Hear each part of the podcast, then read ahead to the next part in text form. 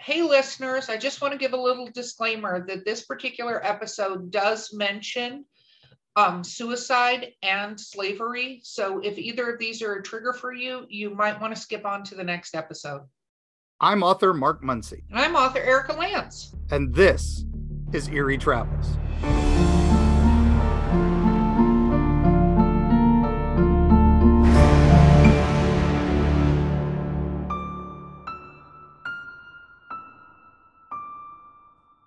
Greetings, travelers. We're back. Yeah. Survived. Oh my gosh. It, it feels like forever. So, It, it does. We like went through a whole transformation technically. yeah, technically, we, we've come out of the cocoon and we've stretched our legs. And now we're going to Mothra this stuff. The twins are singing. We're going to destroy Tokyo. Let's do it. So, No, that that's not the transformation. It, it was Oh. called the Great Copyright Transformation of 2023. of 1937. My Google skills were not as good as I thought. And, No. uh, and yeah, yeah, that, that's that's fun. So, well, yeah. So anyway, yeah. So now we are now Eerie Travels, which which uh, we know we are we are safe we are safe and secure in that. So you know, You're safe and secure going to something we're absolutely 100% sure is not copyrighted by anyone but us. yes, yes, very much so. So, oh my gosh, 2023, what have you been up to so far?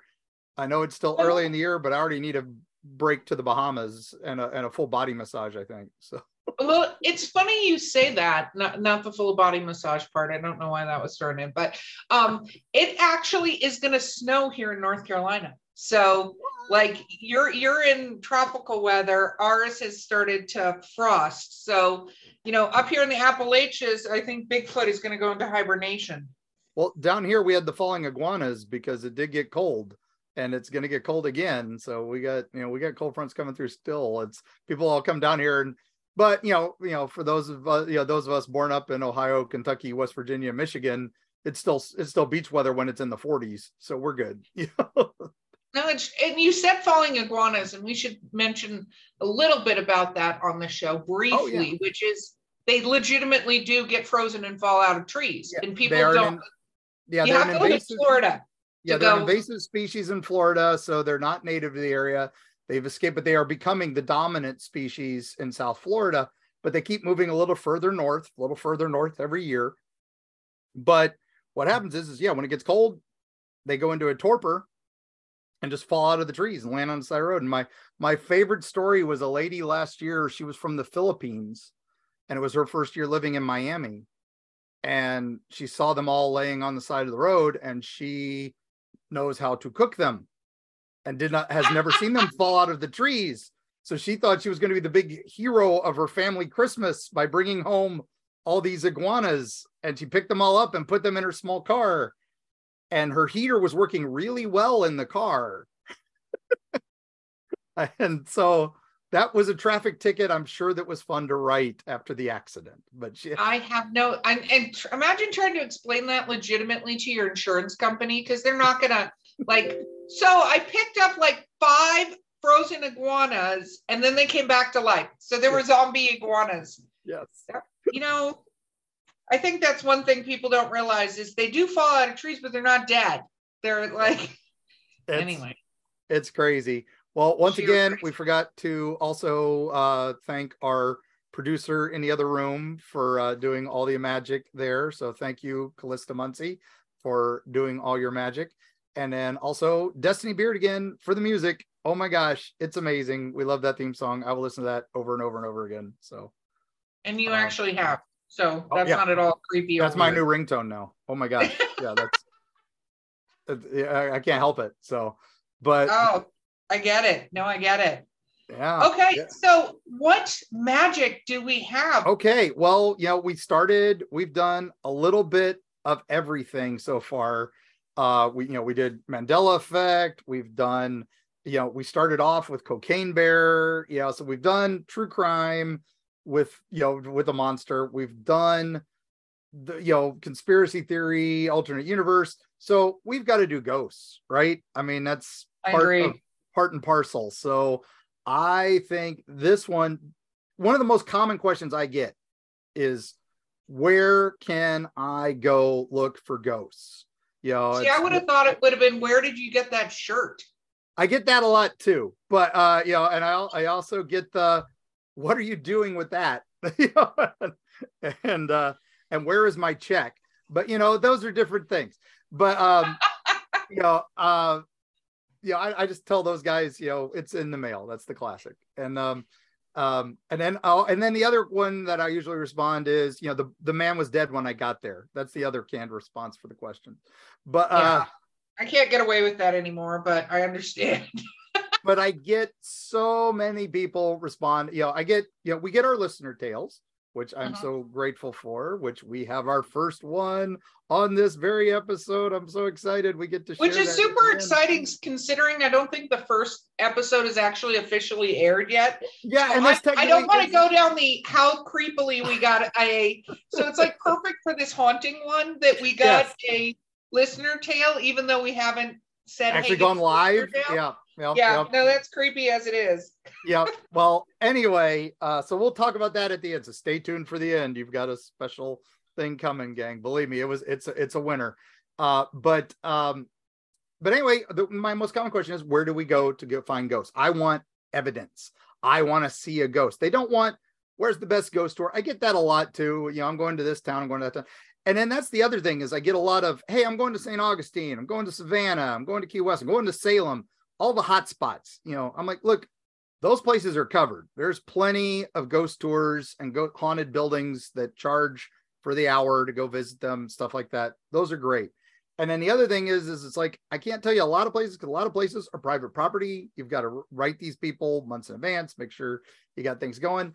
But then I wanted, I figured we'd do things a little differently. I think we're going to take a grand tour over the course of seasons here uh, and we're going to hit some of those lesser known hotspots, lesser known places, but places that you will definitely have some sort of strange experience. It's a town just north of Tampa Bay in Florida, and it's a town that doesn't get nearly as much paranormal love as I think places like St. Augustine and Salem get. This place has more stories, and once you hear this episode, you're going to be like, "Oh my gosh, why is this place not you know central for all these investigations. And no it's not cassadaga even though that one gets a little bit of love too. That is a lesser known. We'll get into cassadaga in a future episode. But we are talking about the amazing town of brooksville florida which... so can i ask something as you know as somebody who has and i have my own ghost stories and stuff and for a mm-hmm. future episode the hosts ghost stories. Um hey, that actually is a great idea for an episode. My question is this. So, when we're talking about, because I know you're going to get into all these places, but when we're talking about somebody getting in to go and have an experience, isn't there like a recommendation you want to do? Because people, I think, sometimes project what they want to see in a place or what they want to hear in a place instead of like the right way to approach an experience because the ghosts aren't just sitting there waiting for people to show up all the time. Yeah, and not every night is Halloween. That's the important thing. You watch the TV shows and you go, "Wow, look at all that exciting EVP and EMP and all this stuff." That's television, gang. It's edited. It's you know, it's it's it's hours and hours and hours of footage edited down to 30 minutes, you know, of good. You know, and even then some of that is Hollywood you know, this is Mr. Me, who's been on some Travel Channel documentaries and other stuff. They edited some of my stuff down. So, you know, it's, it's just how it goes. So don't expect every night to be Halloween. When you do go, go with more than yourself. Make sure you're not alone on these things because you want extra witnesses. You want somebody else to document the independent verification. Um, and also, yes, the producer just reminded us visit multiple places, you know, multiple times the same place because sometimes you'll get a different experience the next time you go. Just like walk into your house on a day when you've had a stressful day at work and you just go into your bedroom and crash, you're done, you know, and nobody, anybody else walks into your house, where is everybody? What's going on? But then another night, everybody's home, we're all playing Xbox, whatever. It's, you know, it's a party. You get a completely different experience walking into that house. It's the same thing with the haunted locations. It's some nights it's a party and some nights it's a ghost town, literally. So No, and I think it's important you said that because I think people go looking and if they already have heard about a, a hunt, they're expecting that to happen and that may or may not be what's there. It may or may not be on a, a ley line, which is a whole other episode too. Yeah, we'll and so, that. yeah, okay, start though. Let's go. Okay, we are so going. we're going to Brooksville. All right. so Brooksville, north- Florida. Yeah, you head north out of Tampa Bay, and it's about an hour north of Tampa, uh, depending on traffic, because sometimes Tampa's an hour from Tampa. Uh, and you get up there, and the it's a small town. It was untouched by the Civil War. It was supposed to be the Yankees wanted it burned because it was the breadbasket of the South, right? And um, it was also home of a lot of native tribes. So this is where the uh, uh, you know this is also near Dade City, where the Dade City battlefield is.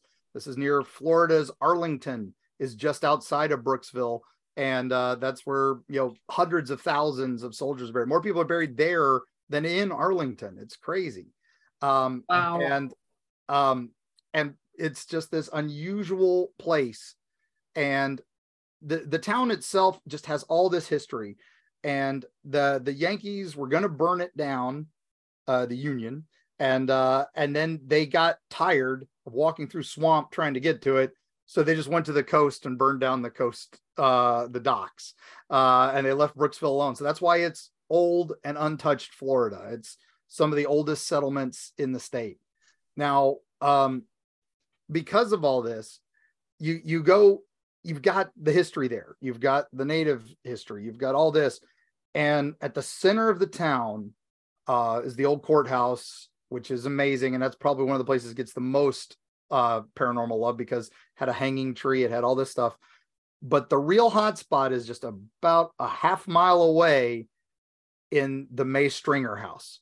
Now the may stringer house was originally settled by the may family. It was just a little two bedroom ranch house uh, and it was on quite a bit of acreage.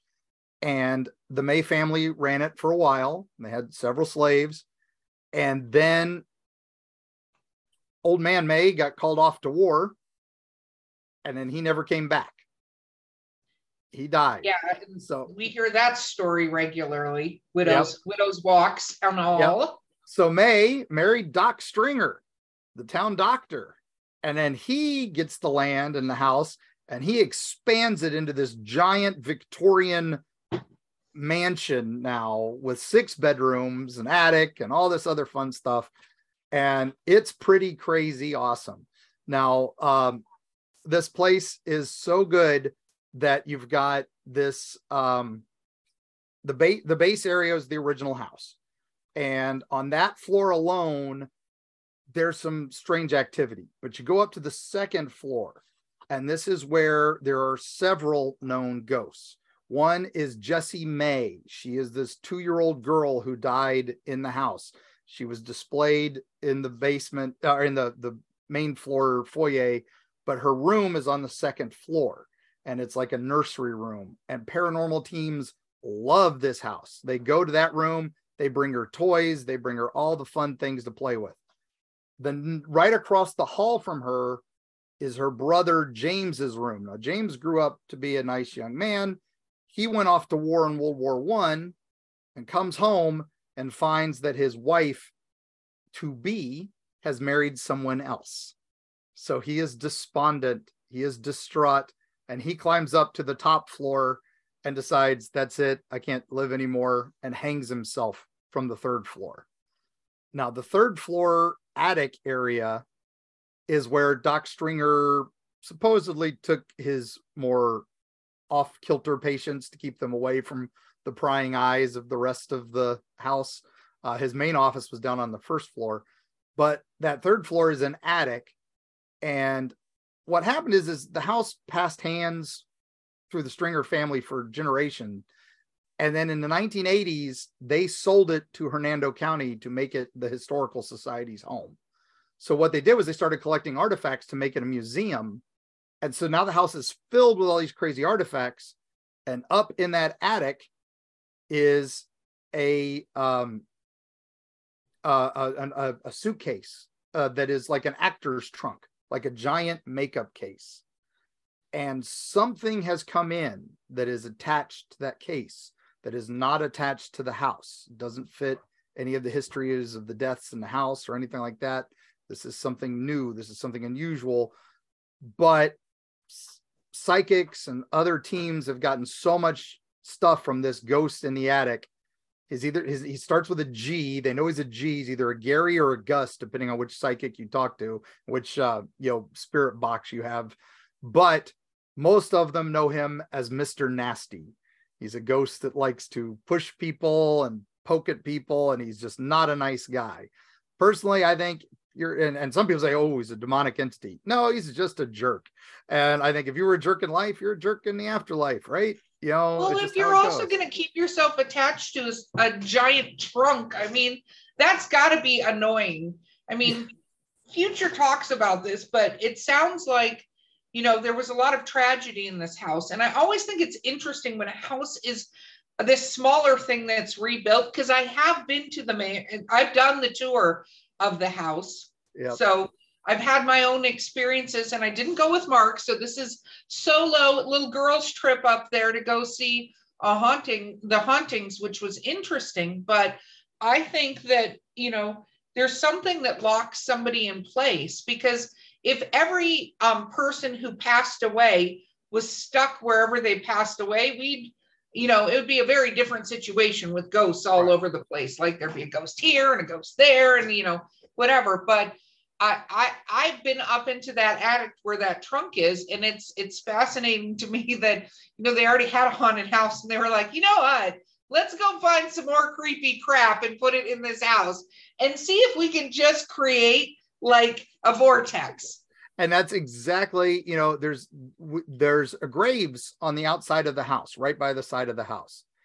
These are just gravestones these aren't graves. The graveyard is lost nobody knows where it actually is on the grounds because somebody stole all the gravestones over the years the only reason they have the gravestones is they found them in a thrift store downtown uh, that they were being sold as paving stones for your yard and they realized, oh, this is the this is the May Stringer clan stuff. We also don't know where the the the slaves were buried. We know that there were many buried on the property, but there is no place. They are trying to get ground penetrating radar out there to find this stuff. Uh, that is one of the reasons why they are a fully functioning museum and they would love donations. They love when you come to visit. It is free admission, but if you leave a donation, it helps the house. It helps do all this. But the main reason I'm talking about it is they allow night investigations. Uh, you have to call ahead. There is a waiting list. It's usually substantial waiting list, but if it gets too full, they open up extra nights. So um, if you go to Hernando County Historical Society, or just look we'll up May notes. We'll post it in the notes, or just look up May Stringer House. Uh, it'll be there. Um, and then you can just email them and say, Hey, I'd like to come investigate. I have a team. Now, if you have a, an accredited team, they will just leave one docent in the house for you and give you free run of the house. Uh, if you are not an accredited team, which means you haven't done X many investigations, or basically means if nobody's heard of you, uh, you know, you can still get in there, but they'll leave a couple docents with you to keep an eye on things. Uh, but you know, that's the best place. And honestly, I took a couple YouTubers there uh, right before last Halloween. Um, and they were doing, they do a haunted house in the haunted house for Halloween. It's a great little fundraiser they do every year. They call it the May Stringer Ghost Fest. And it's amazing. Um, and they take you through the first couple floors of the house. And we were there for a preview night. They weren't actually open that night, but they had a couple actors in to show us some stuff. Um, and it was fun. It was just for YouTube to promote the event. Uh, and then after everybody was done and wrapping up, I took a couple of the vloggers back in so they could get some photos for their Instagrams and stuff like that. And we went back up to the attic and we got to talk about a little bit about Gary and Mr. Nasty a little better. And while we're talking and they are filming me, the attic door flies open behind me. Now, this is not a you know situation. This is literally the door flying open after it had been shut. We were up there alone, uh, and uh, those in the May Stringer house, the windows up there are sealed, so there is no air currents. This is also Florida in October, so it was hot. So there's no, but the air conditioner does not work up in the attic. We're all sweating, so there is no air current, no nothing that could have opened that door, and we were the only people in the house at that time. So Gary wanted you to leave. Gary, Gary showed us the like, door. You guys were literally. already here. You're done. Get out. I, am going to give a high five to Gary. I mean, if Gary's trying to be like, listen, I'm stuck here. I'm stuck in this attic. Everybody can just go. I don't. I don't want to visit with the living. So. So, after May Stringer said our goodbyes to Jessie May, I got a little Jessie May follow up. I'll do here in a little bit, but um, you go down the street and you go down the road and you go a little ways away. It's maybe five miles away from there. Is Spring Hill Cemetery, probably one of the most haunted cemeteries in America. Now, this one, do not go at night. It is private property, it is closed off. And also, to get out there, you have to go out this little wooden, this little dirt road and a wooden path, and it is not well kept to get out there. So you cannot just drive up to this thing. Although people do, if you got a nice four wheel drive, good good on you. But I wouldn't recommend it. I'd say park at the main street and walk out to it. And this cemetery has it all. It's got murders that have happened in the cemetery. It has graves that predate the cemetery by hundreds of years. It's it's uh, just this amazing stretch of land, and you will feel the air change when you get there. Uh, there is a little child ghost that you hear laughing.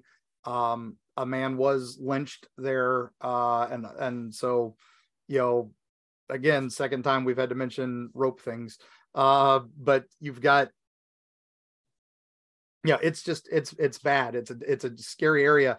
And when you what, say the the air changes, because a lot of people talk about this, does it get like when you when you felt, did you feel like it got thicker or colder or thicker and colder? Because I feel like when you sometimes go into the um uh, a haunted area, you end up in like feeling like almost more like solid air, like there's something just permeating the space. I feel electric. Like I get it. The hairs on my arms stand up. I feel the hair on the back of my neck stand up. It's definitely something like that. Uh, it could be much of anything, but that's what I feel. Um, and that's that's what I feel there. It feels electric there. Um, you go there. So how many it, times have you been there? I've been there many, many times uh, it, with various teams trying to get their story because that's what I do. I go with other ghost hunting teams to get their stories. Now, my favorite time there, I was with a team filming a project. Uh, they were doing a documentary on on Civil War cemeteries, and that was one of the places we went. And uh, they were skeptics. They were, you know, they were always joking because we went by May Stringer, we went by those other stuff. It was just, it was really funny. And uh, what was fun was we got in there and I was telling him about the little girl ghost and I was telling about the little, you know, the little kid ghost. And and as we were leaving, they were all mad because they had to park their RV, you know, a half mile away and carry all their heavy equipment out there. So as they're leaving, they're like, "Man, this place really did feel kind of spooky after a little bit. It would have been nice to to seen something scary or heard something." And as we were walking out, we hear this little kid go, "Ha ha ha ha!" ha. And it is literally two miles from anything out there and they all just turned, looked at each other, and I was like, "See, guys, not every day's Halloween, but uh, you know, you you you never know." It's it's interesting you say that because when you were talking about the May Stringer house, right, and the little girl most especially, and not some of the, and I'm using quotation marks, patients or yeah. the the son that took his own life or um, other people who lost their lives on the property, right? is I feel sometimes there's a, a desire to um, have the horror aspect of a paranormal experience. You know, you have ghost hunters, you have all these places, and I think that people, ghosts for them, you know, people, mm. ghosts tend to be in places where there was a trauma. A lot of times yeah. they're there because there was a trauma or a horrific incident and they can't move on for whatever reason future episode but um it's interesting to me because you talk about something like a little girl or something like that where or a, a child i should say because we don't know the yeah. gender of the child And that experience and that laughter is probably not necessarily got an evil connotation to it. Right. But I mean, we all, you know, a little kid laughing the right way is creepy as shit. So, but I think it's interesting that a lot of these places want to be, they want to be scared, you yeah. know, that, that, that go, they want to, do you, as a, and this is a question for, you know, our listeners as well. Or did, if you're going for an experience, do you want to see something paranormal or like ghosty or do you want the crap scared out of you yeah. like do you want to have something happen like that i mean and that's you know and that's the tv shows you know they're all about they square up with the ghosts they they scream at them they provoke them that's not what you know 90% of ghost hunting is. And in fact it, it is not approved at the May Stringer house. If you are a provoking team you will not be allowed into the May Stringer house or you'll be kicked out pretty quick. Um, but um, because hey, you know, their ghosts are good ghosts, and then uh, also that's one of the things the May Stringer, which I love. You know, they do have some psychics that work there, uh, and they are also when a team comes in and it's like, we're going to put the ghosts to rest, we're going to send them on and all that, and they won't let you do that either because they're like, how can you prove that you're sending them to a better place? You know, it's um, and it's uh, you know, that's it is just about going and documenting and trying you know that's the thing. This is stuff we don't understand yet.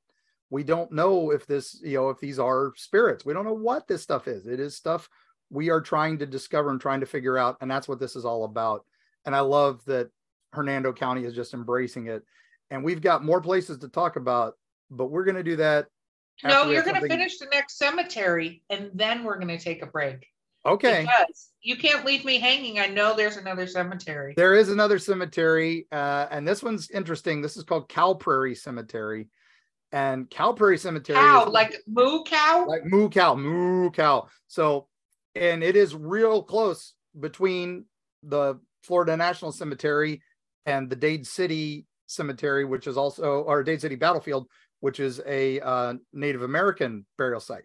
Well, Cow Prairie Cemetery uh, maybe about 10 minutes away. It's the next exit up from Brooksville. It's still Brooksville adjacent, um, which is why I put it in here. Uh, this one was interesting because the villages, which is a wonderful community here in Florida that you makes that's a whole other topic. There is an episode. we'll just do an episode on koosh balls. Just Google koosh balls in the villages. Well, don't do that actually. Don't don't, don't don't do that on a work computer. Not safe for work. Uh, but yeah. anyway, um, they wanted to buy the land there to build a gas station for their property.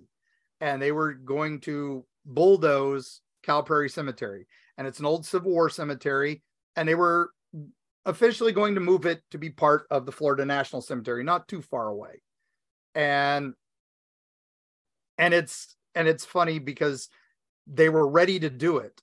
And then me and a couple other historians were out there documenting the graves we knew there were more graves, more people buried there than there were headstones. There was about a dozen headstones. We weren't sure exactly how big the cemetery was. So we all reached out to various historical societies, and the wonderful Professor Kimmerle from USF, who also did the Dozier School investigations and has done a bunch of other historical investigations, got a team out there to start doing ground penetrating radar. Well, they did find extra graves.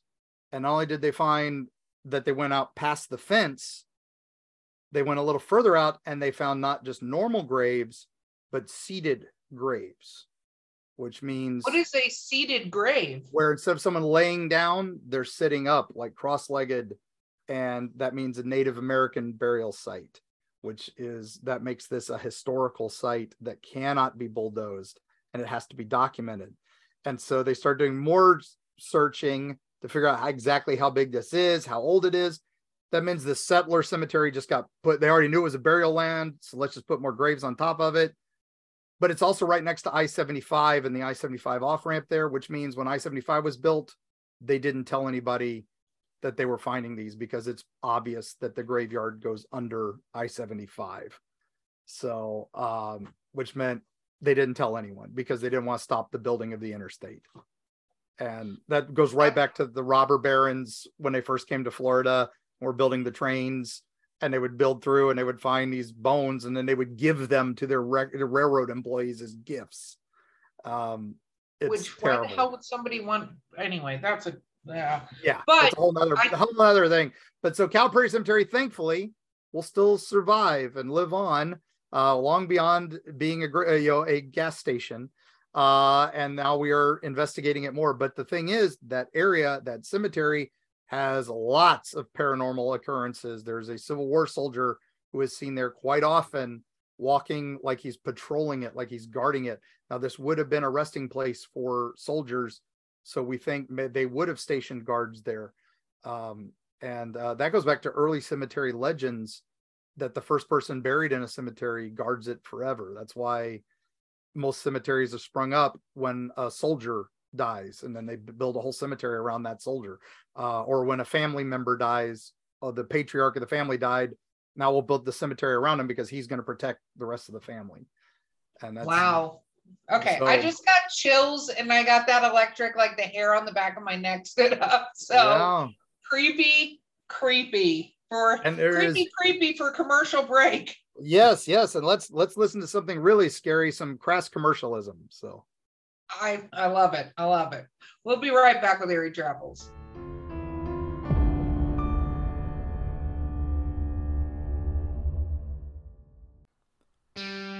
Eerie, Appalachia. Gear up for a frightful jaunt into the darkest reaches of the ancient Appalachians. Folks deep within the Appalachian hollers lean close to the campfire to share stories of the inexplicable with hushed awe. Monsters rumbling in the hills, strange lights darting through the pitch black night sky, horrible occurrences almost ineffable in their bizarre tragedy. Tall tales, you might say.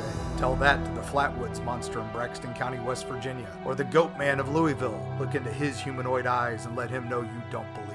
What of those apparitions in Mammoth Cave's Corpse Rock, or the Satan spawn known as the Jersey Devil? How do you respond when confronted by these mysteries? From the metaphysical energy that swirls near Serpent Mound in Ohio to Point Pleasant's Mothman legacy, Mark Muncy and Carrie Schultz explore the dark history lurking in the shadows of Appalachia. Read by Mark Muncy, author and experts on strange folklore with appearances on shows such as Ancient Aliens, The Curse of Robert the Doll, and many, many more.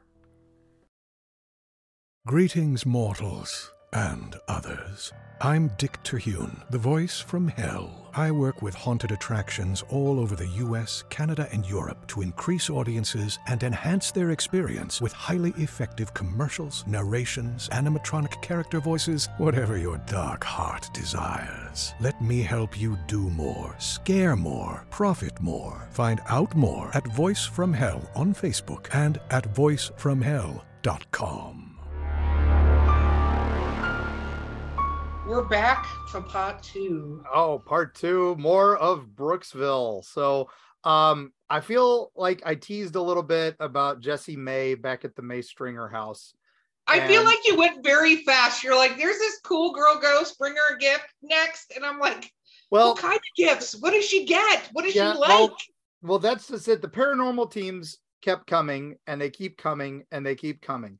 And they all love Jessie May. And they all love that she plays with the, the you know the investigators. She you know pulls on you know uh, pants legs. She pulls on skirts. She loves girls and she loves to talk to them and she will uh, you know EVP like crazy. That's electronic voice phenomena for those not in the know uh, but she is probably one of the most iconic ghosts there. But for a long while, she got quiet. Something was wrong. Things weren't happening. She wasn't in, you know, wasn't doing as much, or it was getting a little more mean spirited.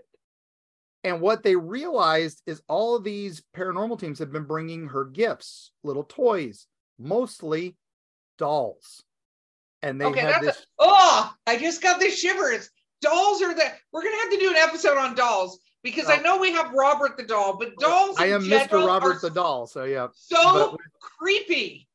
yeah, Robert, we love you, and remember, don't talk bad about Robert. Yeah, we do. But- Robert is the best doll that ever was of dolls. Yep. So, but anyway, so they got all these dolls, and what they realized again, we even, you know, brought they brought all these dolls in, and just like the artist trunk up in the attic, some things came in with these dolls, and some of these ghosts were not as friendly to Jessie May, and there was a one of the psychics got a message that said, "I can't play anymore. They won't let me."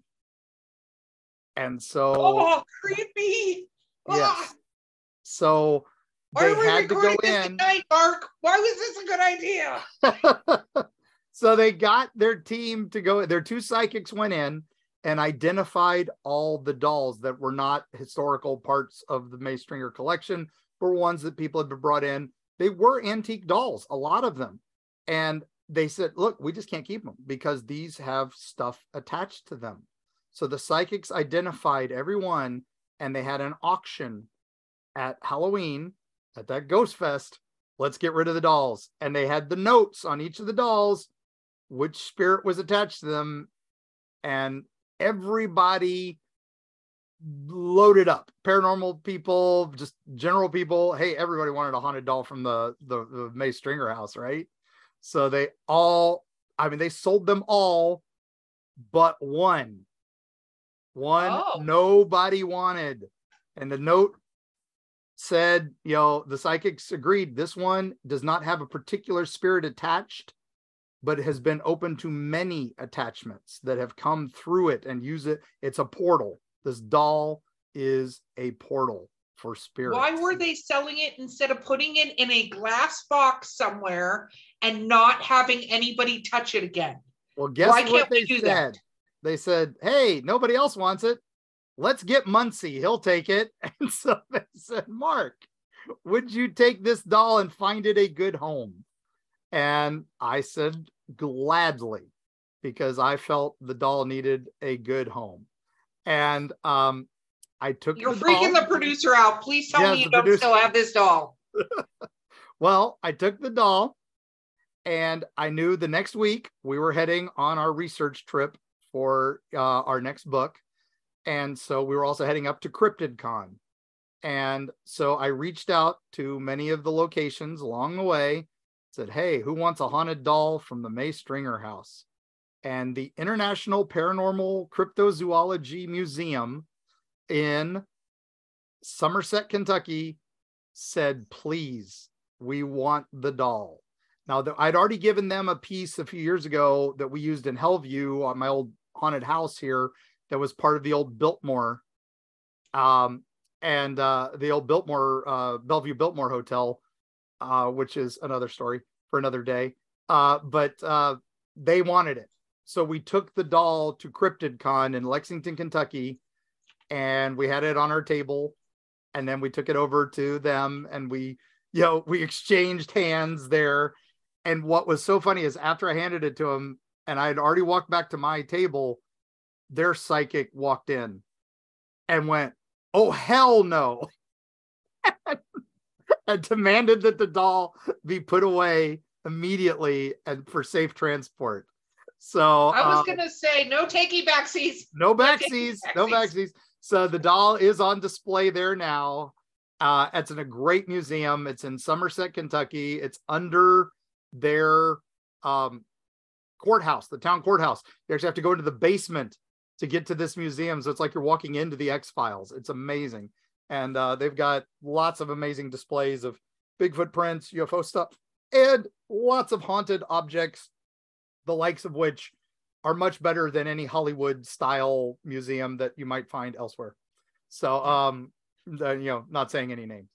but, I'm just uh, saying that you know Callie's all about you maybe saging the hell out of the house since you got Oh yes, doll. no, no, we did, we did much protection of the house afterwards, and uh, in fact, it actually never came in the house; it stayed in the van. So, um, because I, I, I wasn't going to bring it in the house, so without proper protection, it was in the box, sealed. That was, uh, we did have a, a good friend of ours, you know, uh, sanct- uh, sanctified it to protect it for for the travel. We didn't have any car issues. Although, wait a minute, we did have a thermostat issue, but that was it. So, you know, I, yeah, but it was a three thousand mile trip, so these things happen. Um, oh my goodness. Oh my uh, goodness. Okay. Note but- to self. Note to self.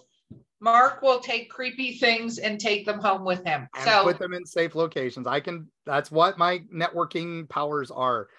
So you've done all this in Brooksville, right? You've gone to all these haunted locations, you've hung out with all these places, and you got all this evidence. Um, there's one more place you got to go. You know, where you're to spend the night, right? Well, if you are not intrepid, there. This No. is not lending itself to me staying there. if you're if you're if you're open to something a little different in Florida, and definitely not during the summer, which lasts you know nine and a half months down here, uh, you know, you know, unless you're very adventurous and don't mind camping, um, there is a place there called Hog Island. Now, this was part of the old Croom area, which was a boom town in the 1800s. It is no longer there. It's still basically part of Brooksville, and Mhm. um, and uh, the Hog Island was this island where a bunch of feral hogs were. All the stuff the Spanish brought over to uh, when they first conquistadored us, and were you know they brought them to Florida. They thrived, and now we have wild boars everywhere. Um, and uh, this island was full of them, so that's where it got its name. But Okay.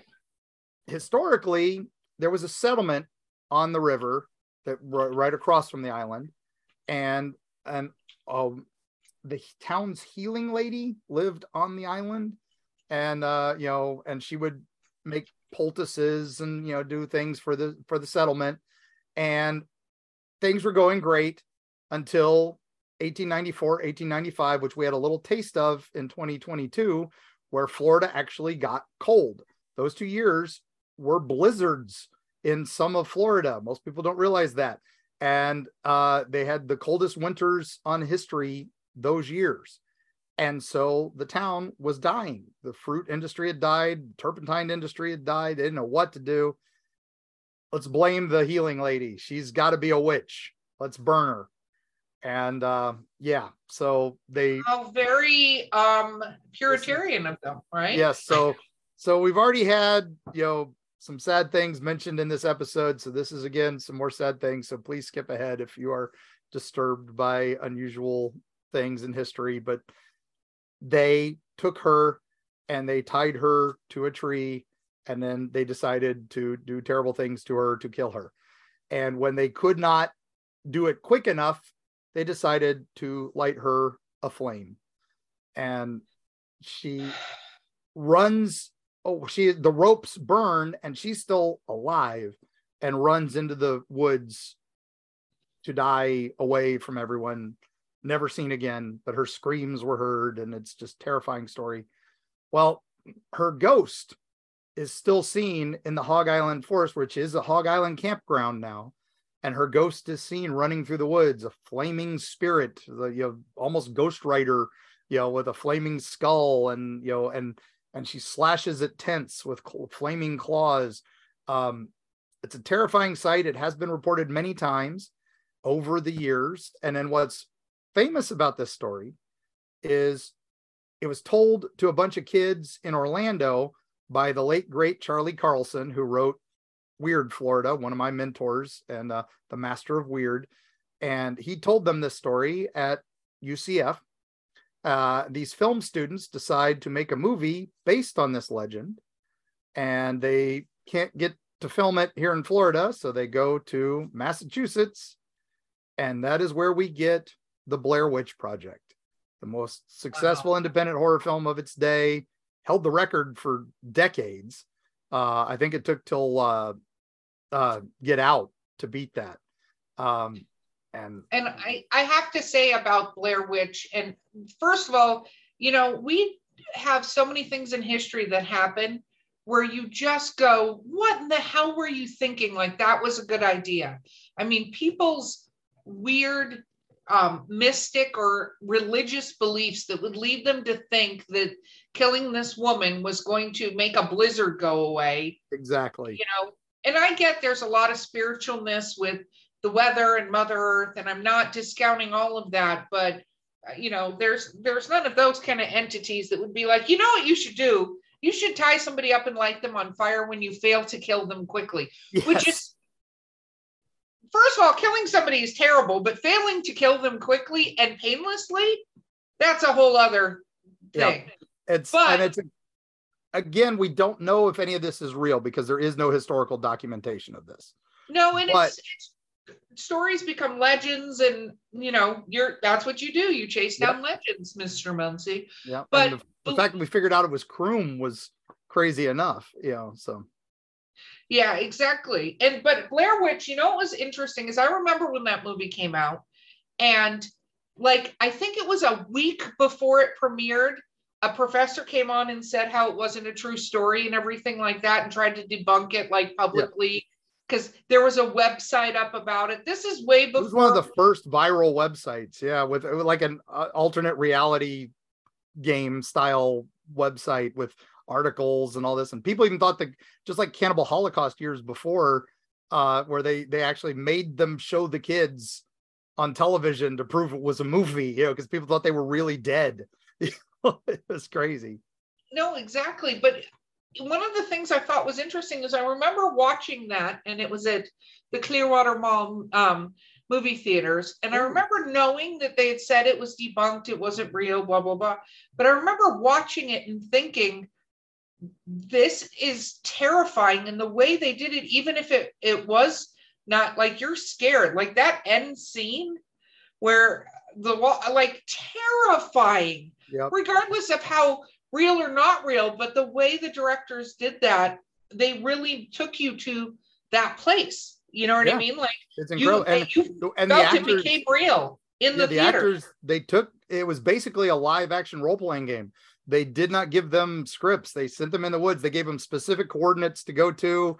Uh, you know, and this is early days of GPS, so they weren't the best, you know, uh, of that even. And uh, that's and then they would mess with them at night and uh, and this was really they were just going to edit that into a documentary uh, and make it like a fake documentary, and that was the original purpose of the movie. But then when they started watching the footage, they realized they had something completely different, and and it worked out great.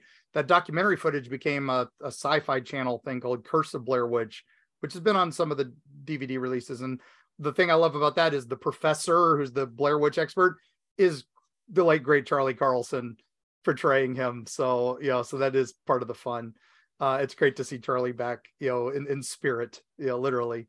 Um, now you've done all that, oh. right? Okay, first of all, what, what what I've gotten is don't go camping up there. Stay away from cemeteries. Stay away from houses. So now that I'm thoroughly terrified and haven't slept at night, Mark, what's next on the agenda? Well, you got to finish it off by going to the most famous location in Brooksville. You know, you need food fit for a king right? So yes, or so yeah. you have to go to Coney Island hot dogs. Coney Island hot dogs there is this amazing hot dog stand that has been around for decades. In fact, the king himself, Elvis, was down here filming a movie in Silver Springs called Follow That Dream. He also filmed at Crystal River which is just a little ways away, which has the mounds, has all this other crazy stuff. It's where all the manatees are right now because it's cold. So that's where you go to watch manatees. But he was filming between the two places. And as he was driving back and forth between the two places, he goes through Brooksville and he heard about this hot dog place. So he stopped one day and had a hot dog. And he fell in love with the place. He said it was the best hot dog he'd ever had. So he stopped filming Follow That Dream for a day and brought the entire crew and cast to this place to eat hot dogs one day. He literally stopped filming on a movie, but that's Elvis. He could do that. And that's why he was the king. Um, so yes, you too can go there and you can have an Elvis dog, which is uh you know how does, a foot how long. Does Elvis like his hot dogs? It was a, he had a foot long chili dog with onions and the works, uh, with onions and cheese. Uh, not his usual peanut butter and jelly, uh, peanut butter and banana sandwich, but you know it was still pretty good. Uh, you can go there. They have alligator dogs, but they also have some vegan options. Uh, they have really great boiled peanuts. Thank you very much. The caviar of the South. Um, and um, and then they you can sit at Elvis's table, which is the center table, which was a is a stand up, and that's a high top, and that's where he was. They've got Elvis stuff all over the place, all, all over the place, and they've got just so much stuff on the walls. They were sued by Subway for calling their hot dogs footlongs when they were footlong for some reason because Subway's claimed to own the copyright to footlongs. Uh, and uh, they've they got uh, this lawsuit letter posted there that you can read. So just have fun with it. It's an amazing place, and it's right down the street from the May Stringer house. Um, and there's so much more there. We could do days and days just on Brooksville, and we probably will come back here in future episodes to talk. But we have done all this hunting. We've had hot dogs, we've had chili. Yo, oh my gosh, I, I like their fried corn. That's I forgot. I forgot all about that. They do a smoked fried corn that is Oh, that sounds amazing. And Yeah. and with that, we would love any listener tales from Brooksville. If you have something yes. that you want to tell us about an experience you've had, even at the May Stringer House, anything like that, please feel free to go on eerietravels.com because that's the non-copyrighted version of our show. And bring that back. Um, but go to eerietravels.com and send us your story. We would love to have it. And if you're creepy and weird, somehow we'll magically get your story before this episode even airs. Yes, Because That's guess not what? weird or creepy I at got all. I got a listener story. So this is our inaugural listener story from the heart of Appalachia. Uh, Appalachia, if you're up north, it's Appalachia down uh, under the Mason Dixon line. So, but this is actually over the Mason Dixon line, but it is right from the heart of West Virginia. And um, Okay. and this- where did we get this reader story? Who supplied it to us? this reader story is supplied to us from Matthew Painter, and he reached out to me uh, as I get often, you know, people reaching out to me, and I we are happy to hear your stories. And if you'll let us, we'll read them on the air. And he was gracious enough because he would like some advice on this. So Oh. now I'm going to read this direct. So this is unedited. Uh, and I, I should put on my West Virginia accent, but I'm not going to. I Don't might do that. slip into Don't it by that. accident because it is still there. Uh, I did live there for 12 years and it, it, it sometimes slips back in, especially when I'm Oh. up there for a while. I, um, I can't wait to see if it slips in. But hey, Okay, Matt, thank so- you very much for your story. Let's hear it.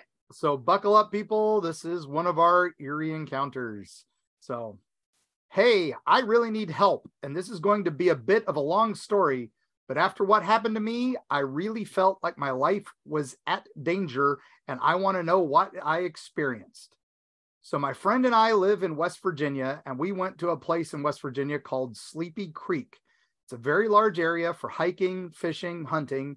And him and I went up there to do some late season squirrel hunting and after that, uh, late night fishing and some dinner at the lake.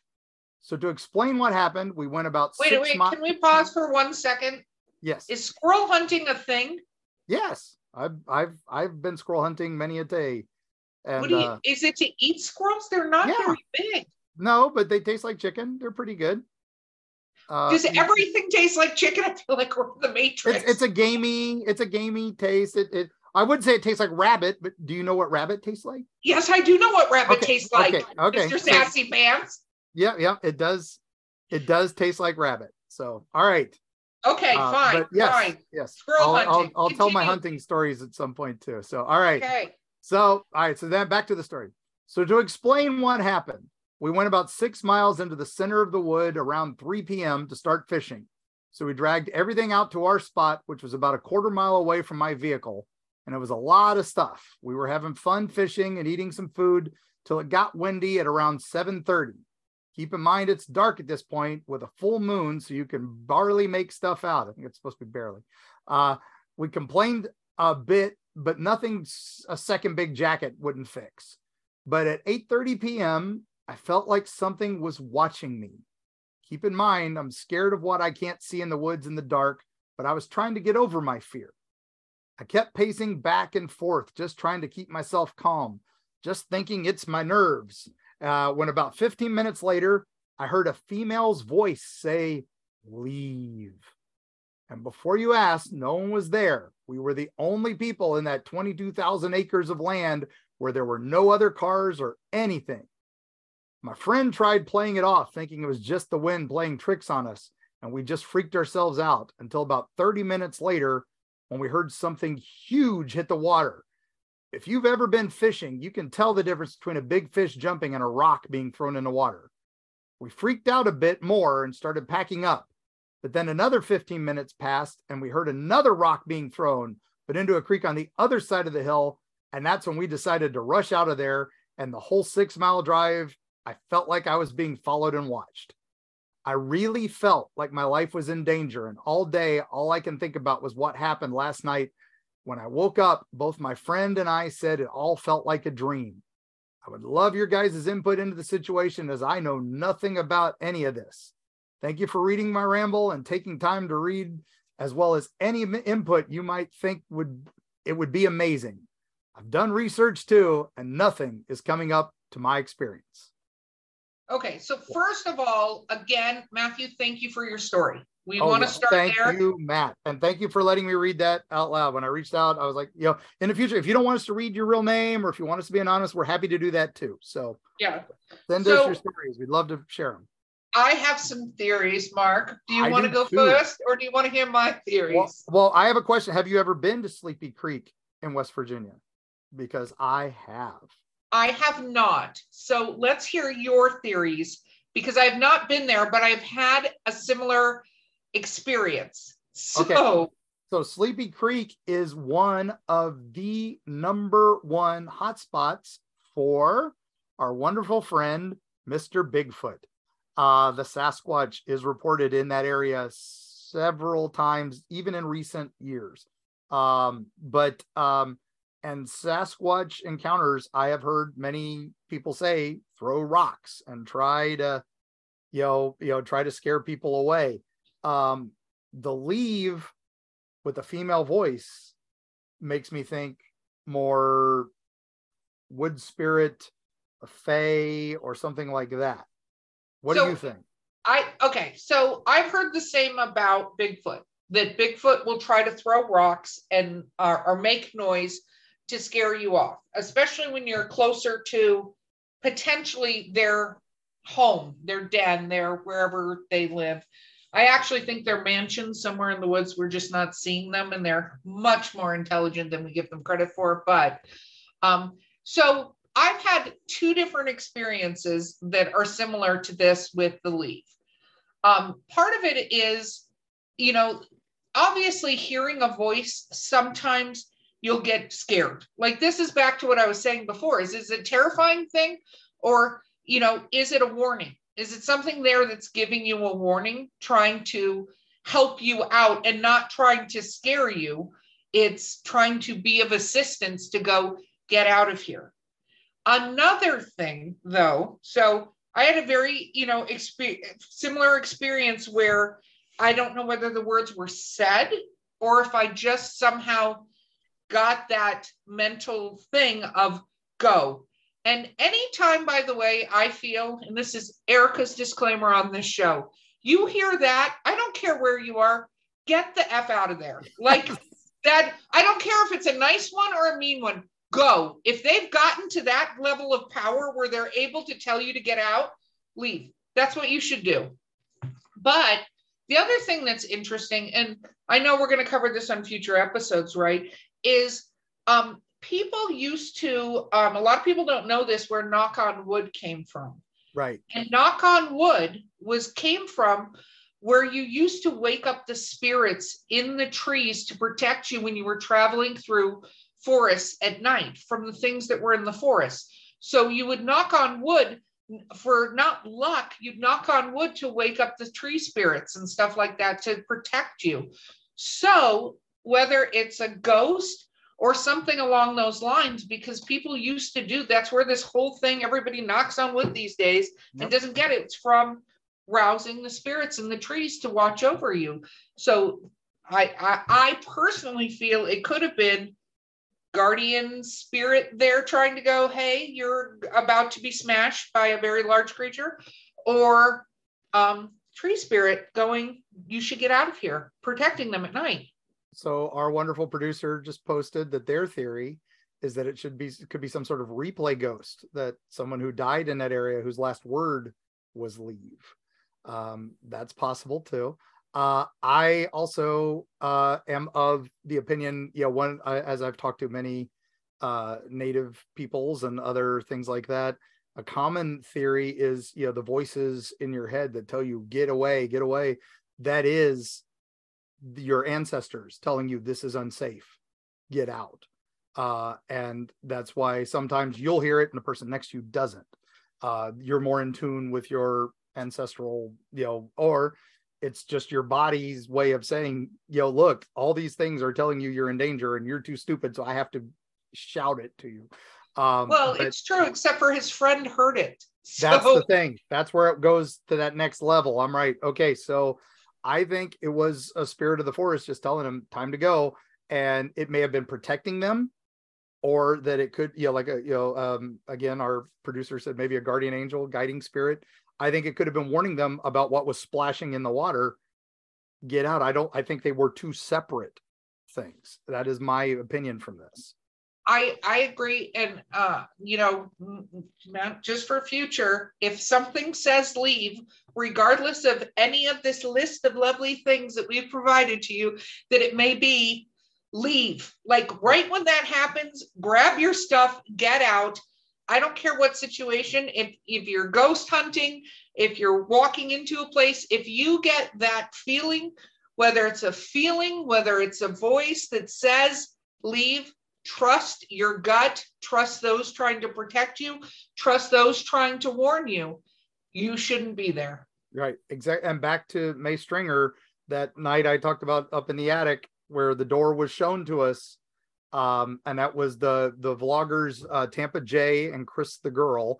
Uh, you can follow them on YouTube. Please do. They do amazing travel vlogs. I've done Cassadaga. I've done a few things with them. Uh, uh, but they, oh my gosh, they were the ones that filmed that door opening. And you will note two seconds after that door opens, and I'm kind of after we reacted to it and everything, we were all like, time to go because the ghost literally showed us the door. And that is exactly what you do. When you get that situation, you get out of there. And yes, and Tampa Jay and Cris Girl recently got engaged. So I'm very happy for them uh, you love it when YouTubes find YouTubes and you know and, and do the thing. That that sounded weird, Mark. Yeah, yeah, exactly. Yeah, hey, you know it's it's late in the show. I can I can get a little weird with the words.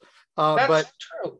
Oh man, it's just this is fun, and we will make sure we put the links to the the, the both their YouTubes uh, where that where that event happened, and you can go right to them where you can see the door just blow open with nothing there in the house. Um, but we also, oh my gosh, we are getting there. I mean, this is this is this is the stories we want. This is please send us more things like this. If you have a strange encounter, if you have just something your grandpa told you, if you have a a Mima or Peepaw story that you want shared, you know, these and again, it doesn't have to be, hey, you know, he doesn't want to come forward and talk about it. That's fine if you want it just the story to stay out there because once it's here, it will be out there forever it's another one of those it's keeping keeping things alive keeping things going. We don't want these stories to disappear. We really don't. We so, agree and we believe you. So please yeah. share them with us. Yep and i'm not saying there are ghosts monsters all the terrible things uh, but i am saying that there are always more trick-or-treaters than there are kids in the neighborhood. So you know. That is that is a true and terrifying thing. So be nice and with those with those words, Mark, I know we're wrapping up, so I have two last things to say. Um, both of them are similar, which is be nice to dolls. Yes. And Robert, I thank you very much for all you've done. We appreciate you sending us positive energy for our podcast, and we think you're awesome. Yeah. And uh, so if you go to Sleepy Creek up in West Virginia, again, go in the fall. It's beautiful in the fall. You can see all the wonderful color changes, and um, and it's it's well worth your time. And then uh, oh, and then uh, Callie in the other room, Robert, you are a special boy and you are handsome. Please don't hurt them. So yep. yeah, please don't hurt them, and please don't hurt us. And Robert, I enjoyed filming with you down in Key West for the Discovery Channel, Curse of Robert the Doll. If you want to know more about Robert, we'll do a future episode on you. But you know, let us know. You know, give us some comments. And now that we're circulating, please give us a rating on you know your favorite podcast uh reader of choice you know whatever you're listening to us on. We'd love to start popping up in the algorithms so you don't have to search for us a little further then. So yeah uh, reviews like subscribe tell your friends tell review. your family tell your haunted doll. They can get their own spotify account. They can listen in you know and uh okay, and we've got stop encouraging that? And we have very much more coming ahead. Uh, oh my gosh, I cannot wait for you all to hear some of the stories we've got. Yes. Well, with that, We hope you have a great time on your travels out there, travelers, and try to stay away from things throwing rocks at you. And we'll see you next time. See you on the other side.